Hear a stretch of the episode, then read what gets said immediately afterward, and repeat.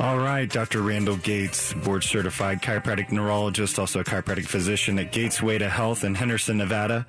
And today we're talking about peripheral neuropathy. A few topics are as exciting to me as this one. Uh, having my background in neurology, I really focused on neuropathy early in my career, and it's been something um, that I've really enjoyed exploring because so many of you neuropathy patients are told there's nothing that can be done for you.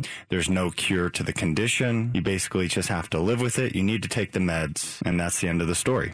And what we're finding in the literature is that may not be the case. However, that's what a lot of you are told. It's not inaccurate information per se, but the newest information is showing us something different. So in the weeks preceding this broadcast, I've talked about a lot of different subjects. I've talked about diabetes last week at length. That's going to tie into today. I've talked about thyroid issues. That will tie into today as well. Fibromyalgia, that ties in as well. And with peripheral neuropathy, what you basically just have to get in your head, think of your nerves as wires. And we have these wires running down into our hands. We have these wires running down into our feet.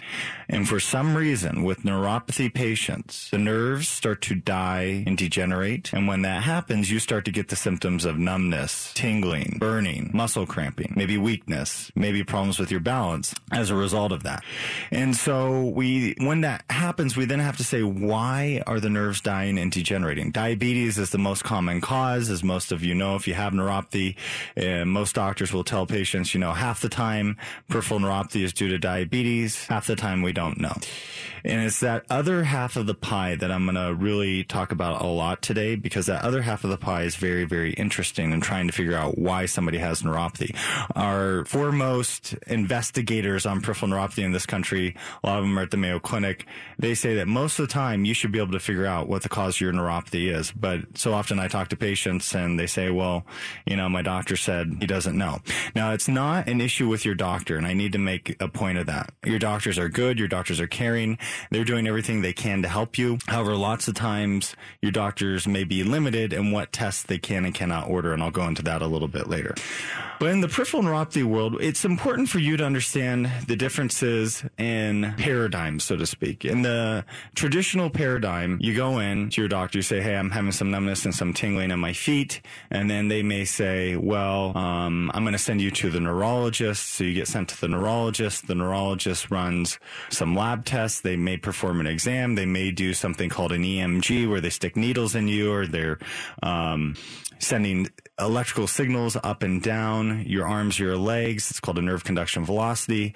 And then from that, they can delineate, okay, you do or you don't have neuropathy, run some blood tests, you do or you don't have it, maybe diabetes, maybe thyroid issues. And then from there, you're given the medications. And so that's the medication approach. However, on the flip side, the functional neurology and the functional medicine model is to say, okay, well, yeah, you do have neuropathy, but what is causing it and what can we do about that nutritionally or from a supplementation standpoint to really make a correction in that. And so we're going to go into that in a lot greater detail today as I talk about peripheral neuropathy. And it's important to know just that we need a paradigm change relative to neuropathy patients.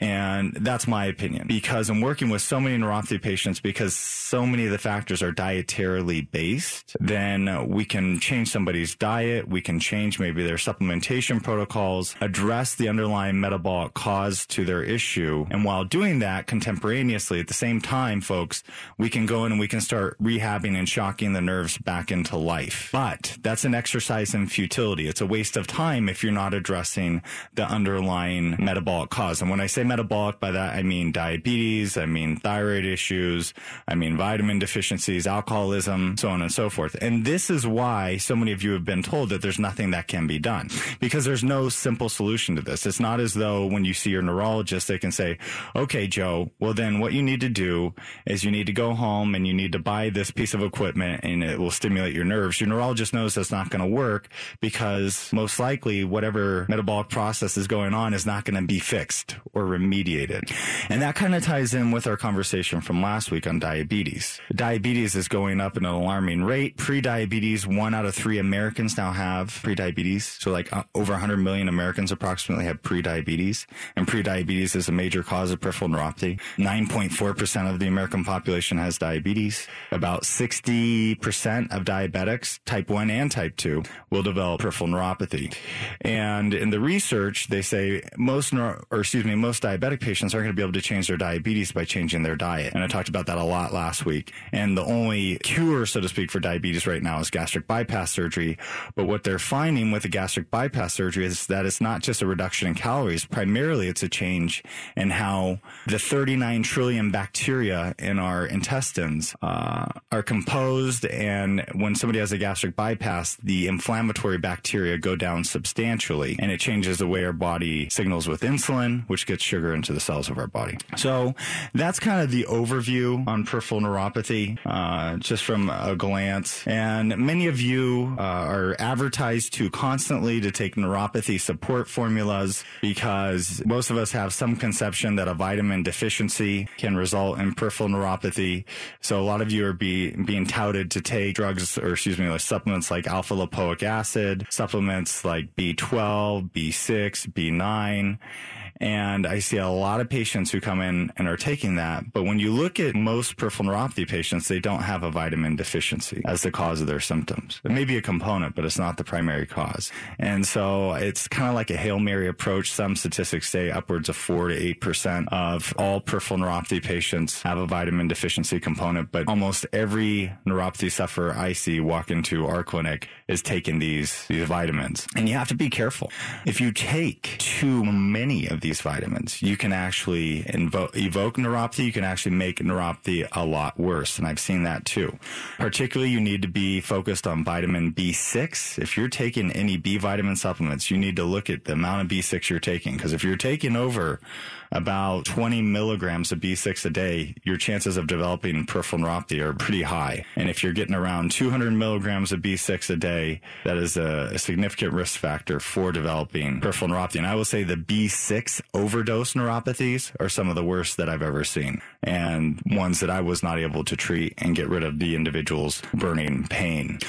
So taking a step back now, hopefully you get the, the landscape of the picture, thinking of peripheral neuropathy as a pie, a pie chart where half of you who have peripheral neuropathy, the problem is secondary to diabetes. The other half of you, there's literally about 80 different causes, upwards of 100 different causes to the cause of your symptoms. And because that 80 to 100, basically due to the 80 to 100 potentialities there, that's why lots of times doctors will say, you know, we really don't know the cause because they don't want to run $25,000 worth of blood testing to figure out what's wrong with you. And really, insurance companies lots of times will not allow them to.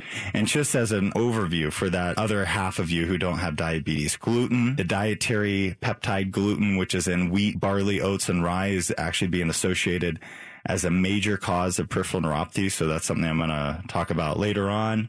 Also, prediabetes, which I alluded to also, is showing to be a huge factor for those of you who have idiopathic peripheral neuropathy, particularly if you have burning pain, if you have pain in your feet when you're up and walking around or late in the evening, something to pay attention to. And we'll talk about specific labs because lots of times the standard labs run for prediabetes are not good enough. And then also that's where we then get into genetic issues, liver problems, renal problems, which are your kidneys. If you have chronic obstructive pulmonary disease, if you were a smoker, or if you have genetics for a certain type of neuropathy or other more rare autoimmune conditions. All these factors have to be assessed when evaluating a peripheral neuropathy patient. And that's why at Gatesway to Health, we do a very, very thorough diagnostic workup because you have to sit down and take a history with the individual. When I'm talking to a neuropathy patient, and if you don't have diabetes, there's a lot of potential different causes. So we need to go into, have you had any environmental exposures to chemicals? Have you had prediabetes? Have you had your thyroid checked? What were your thyroid numbers? Because lots of times the thyroid numbers may be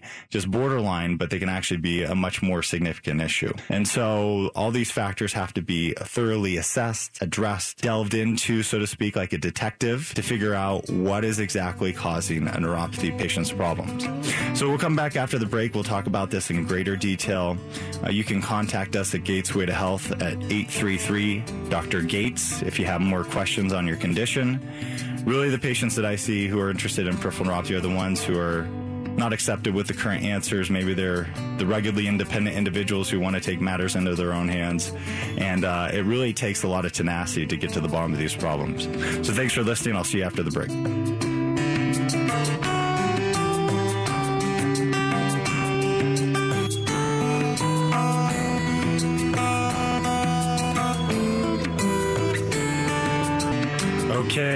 Dr. Randall Gates, board certified chiropractic neurologist, also a chiropractic physician at to Health in Henderson, Nevada. If you have questions about your condition, give us a call at 833 Dr. Gates for a free consultation regarding your individual needs, your individual condition. That way we can go over it. So going on that with the B12 issues, these B vitamin deficiencies. Okay, so here's the workup. Here's how you have to look at it.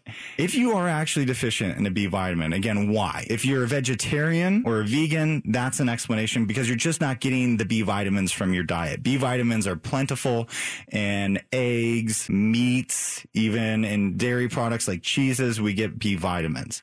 But if you're vegan and you're not eating any of that, then yeah, there's a good probability you can be deficient in B vitamins. Also, we have to look at how your body assimilates B vitamins.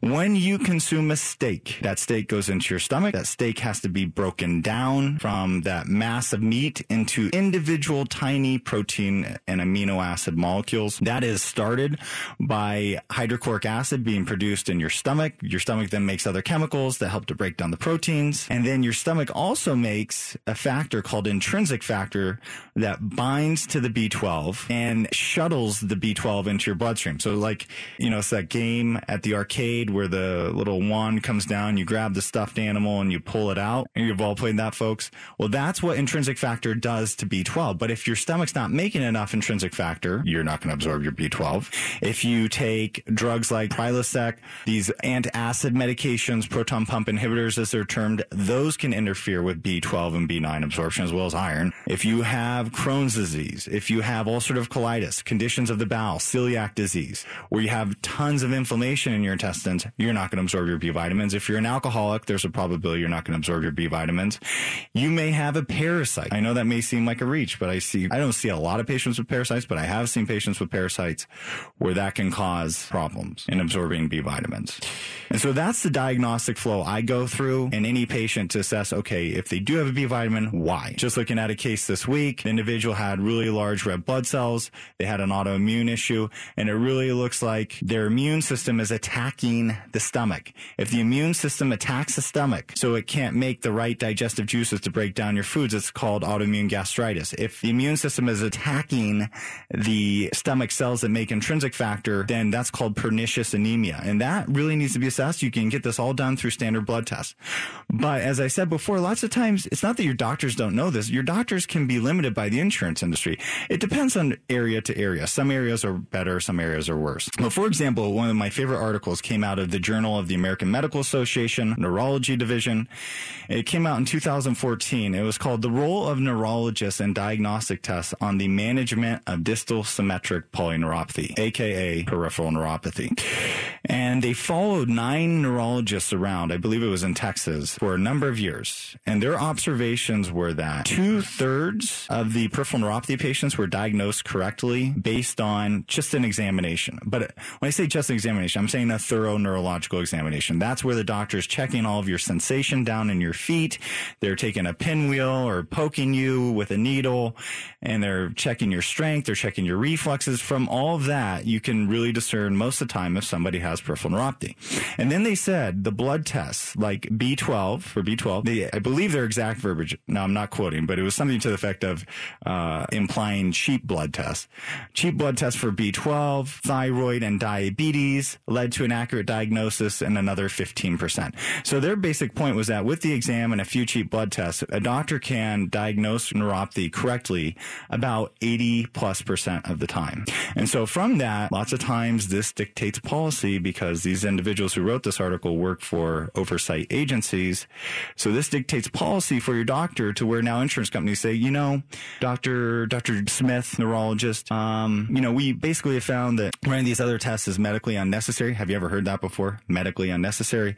And so because of that, you know, you want to run all this, these blood tests, but if you want to stay in network, uh, we recommend you just run these. And this is the type of pressure that a lot of doctors face when they're working with you. It's not that your doctors or your neurologists don't know what I'm telling you. They know it, but lots of times, you know, they're kind of, their hands are tied. And so they're going to give you their treatment option, medical model versus what I'm talking about is the functional model. What I just went through with you in assessing B12 deficiency is the way we look at that in the functional medicine, functional neurology world.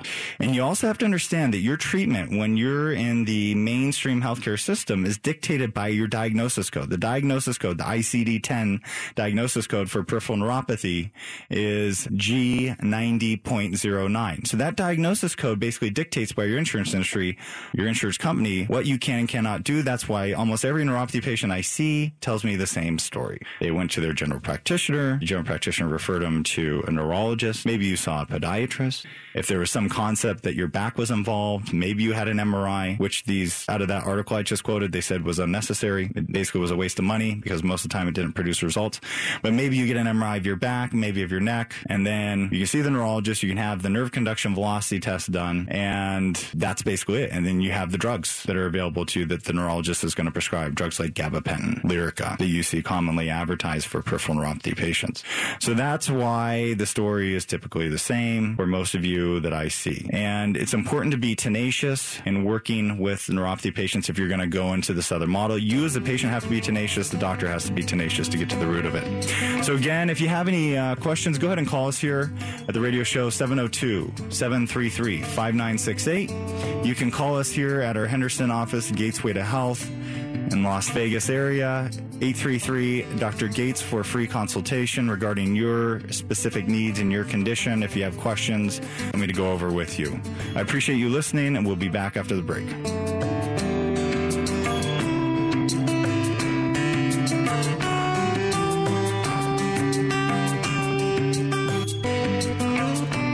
Dr. Randall Gates, board certified chiropractic neurologist, also a chiropractic physician in Henderson, Nevada, Gatesway to Health. If you have questions on your condition, give us a call at 833 Dr. Gates so we can go over your individual case. Today we're talking about neuropathy. We've gone over the overview. We've gone over why lots of times all the tests are not run. And really now we need to make the point of you having a really good examination because I alluded to it before. I can't tell you how many patients I've seen come in with neuropathy symptoms, numbness, tingling, burning in their feet, maybe their hands, maybe in other areas of their body. They didn't actually have neuropathy. They had something else going on. Lots of times something maybe even more immediately concerning. So that's where the examination is so important. As you as the patient, it's kind of hard to understand because you know you're not a neurologist, you haven't gone through a decade of training and things of that nature to really get to this point. But what you simply need to understand is that through the examination, your doctor can usually tell if this looks like more of a spinal cord problem or if this looks more like a peripheral neuropathy issue.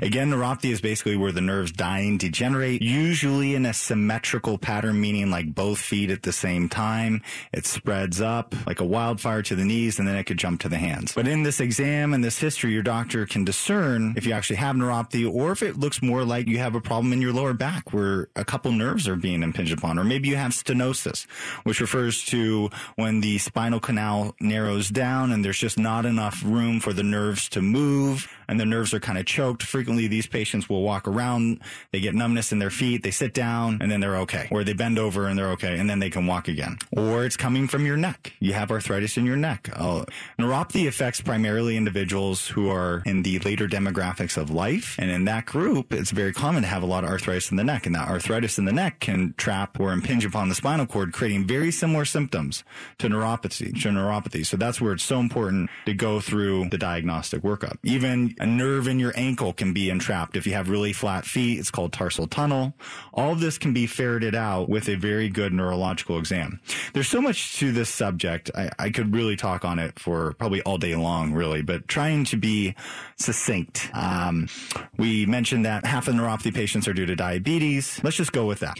So within this model, this paradigm that I'm proposing, can we correct the underlying metabolic cause? In this case, diabetes. Listen to last week's broadcast where basically I talked about how diabetes is a gut bacterial illness that keeps insulin signaling abnormal and that if you can get rid of the bad bacteria in the intestines and starve them off with certain dietary strategies, maybe you can see a change. And so going on with diabetes, if we can get to the underlying cause and correct it, and then we can rehab the nerves. Think of shocking the heart back into life. You've seen that. We've all seen it on TV where they put the paddles on, they say clear, they shock the heart. You're shocking the heart back into rhythm. Well, we're doing the same thing with the peripheral nerves. It shouldn't be painful. It's, it's not quite as intense, but that's the concept. But you have to get to the underlying problem.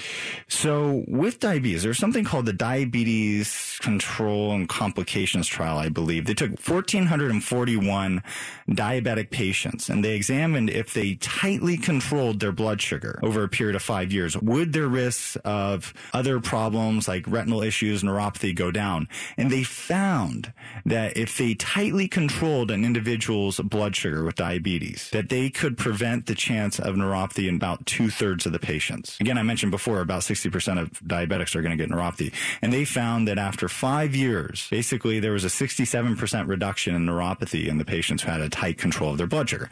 Now, why is this not commonly done? Because many of you out there, your doctor will say, you know, if you're around 6% on your A1C, 7%, just for most of you, normal is 4.8 to 5.6, but good diabetic management is considered around seven. Well, then, you know, we're doing good. But these researchers said, well, you know, if you do better, you're going to reduce the risk of developing peripheral neuropathy. So it's pretty interesting. Lots of times, though, doctors aren't going to go to that length because it's a little more dangerous to control blood sugar that tightly with medications. And because of that, and because lots of doctors consider diabetes a lifestyle illness, and in essence, you can't stop what you're eating, why are they going to put their skin on the line, so to speak, to do that?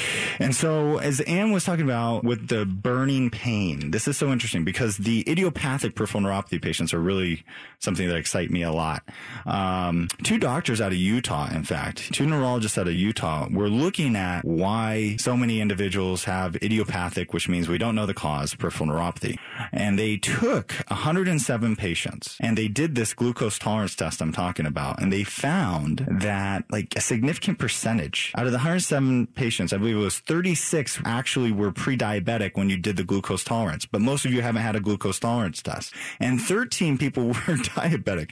So a vast percentage of these idiopathic peripheral neuropathy patients actually had blood sugar dysregulation. Actually, I believe it was three had diabetes, uh, to correct, to quote it correctly, but it was a significant percentage. 33 or 36 had pre-diabetes. So if you have pre-diabetes, and as I said it last week, that's like being on the tarmac before you take off into diabetes.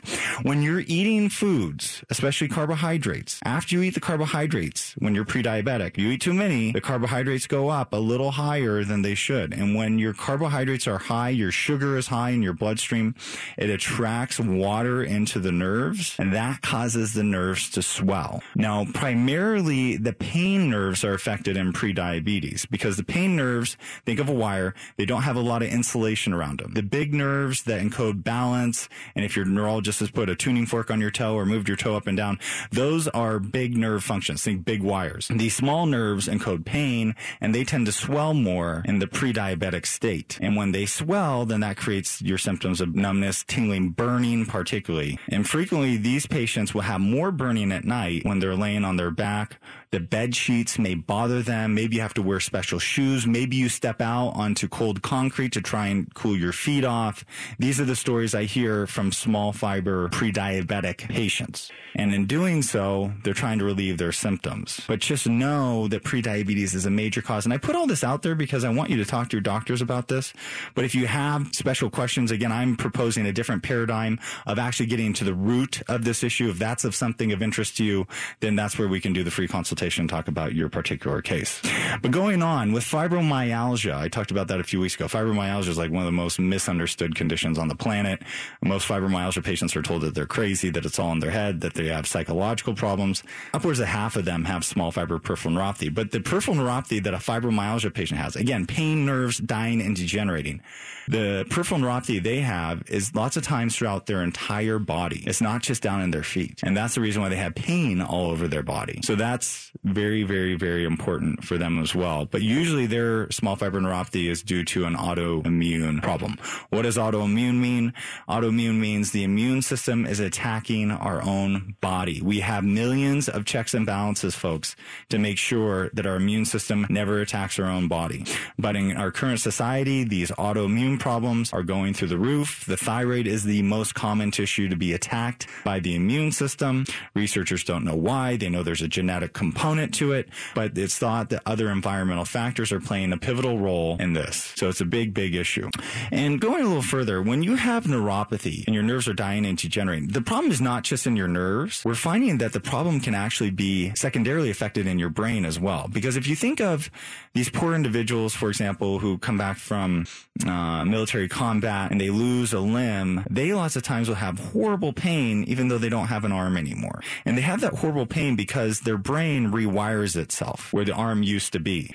And researchers are seeing that a similar phenomena happens in peripheral neuropathy patients. So when we're addressing a neuropathy patient at Gatesway to Health, we're looking at their nerves. We also look at your brain because your brain is actually where you feel everything. That's where touch is perceived. And so it's very important to look at the brain because uh, Journal Diabetes, I think 2013, they compared diabetic neuropathy patients to just diabetic patients, and they found that the sensory area of the brain called the parietal lobe was shrunk, it was shriveled for all intents and purposes compared to those without neuropathy. So it's a brain component too. After the break, I'll talk about how we bring all this together again for a free consultation.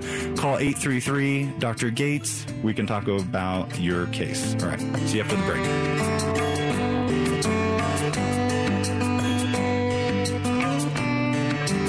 Okay, Dr. Randall Gates, board certified chiropractic neurologist, also chiropractic physician at to Health in Henderson, Nevada, here in the Las Vegas area.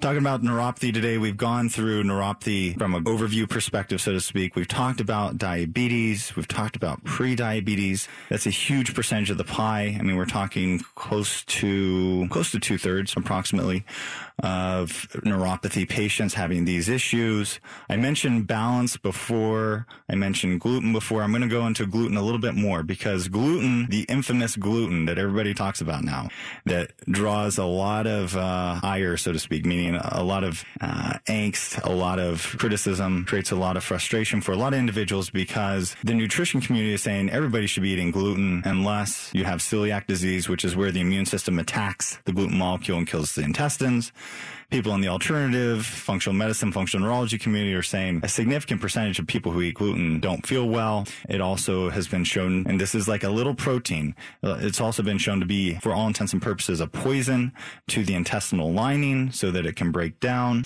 And this prompted a doctor out of England. His name is Dr. Hadjivassiliou, and he's a neurologist. And he started studying gluten as it related to neurological diseases because so often in the neurological disease world, it's either neurodegeneration, meaning brain cells are shriveling and dying. Think of Alzheimer's, think of Parkinson's disease, or they didn't really know the cause. And autoimmune issues are now exploding in neurology and our understanding of them. But he was at the ground level, so to speak, and understanding these relationships.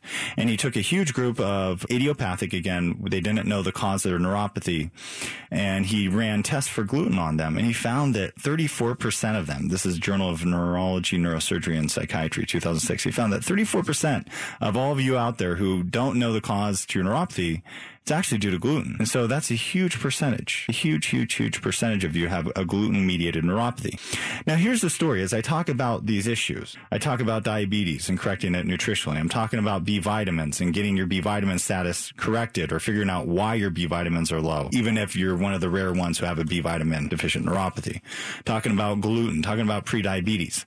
You can go and get rid of the gluten. You can get rid of your diabetes. And lots of times in my experience, the neuropathy patient doesn't feel any better better because you have nerve damage. Now, some of you may feel better. And if you do, that's fantastic. You probably caught it early on. But if you don't feel better, it's because the issue is more complicated. We tend to think of things in the U.S. as being unifactorial, which, which is how we're conditioned, a pill for every ill. But when you look at these chronic problems, there are many vicious cycles overlaid on top of one another. And so if you change your diet, you don't feel better, you get discouraged. Well, just know it's more complicated than that because your diet's been bad for a number of years and so many biochemical processes in your body are dysfunctional, you have to dig deeper. And that's where coupling this new paradigm that I'm talking about for peripheral neuropathy is so important that we use at Gatesway to Health because we not only get to the underlying nutritional cause, and I'm just talking about it at a glance, it's much more complicated. You have to really peel that onion, so to speak, to change these issues or to calm them down or to get rid of the blood sugar dysregulation. And then we go in, and that's after doing a very thorough diagnostic workup and running the appropriate appropriate blood tests that need to be run that your ICD 9 code or ICD 10 code lots of times won't allow you to have run. And blood tests to figure out if your intestines are breaking down or blood tests to figure out how is your cortisol? Because I see so many diabetics who are under a lot of stress and that's a big reason why their blood sugar is so unpredictable. You know, you may have normal blood sugar later in the day, but your fasting glucose in the morning is extremely high, maybe because of a cortisol response. So those factors all have to be taken into account if you're going to approach somebody without It's a completely different way of looking at it. And then once we run all the blood tests and we really figure out, okay, what is your specific problem? Then we go and we start rehabbing nerves. It takes time. It takes repetition. Every patient is different. There's not one simple solution. It's not like I can just say, put these electrical pads on this part of your leg and have at it. Because I can't tell you how many neuropathy patients I've done that with and they feel worse because it's too much stimulation for dead nerves. Think of sparking wires.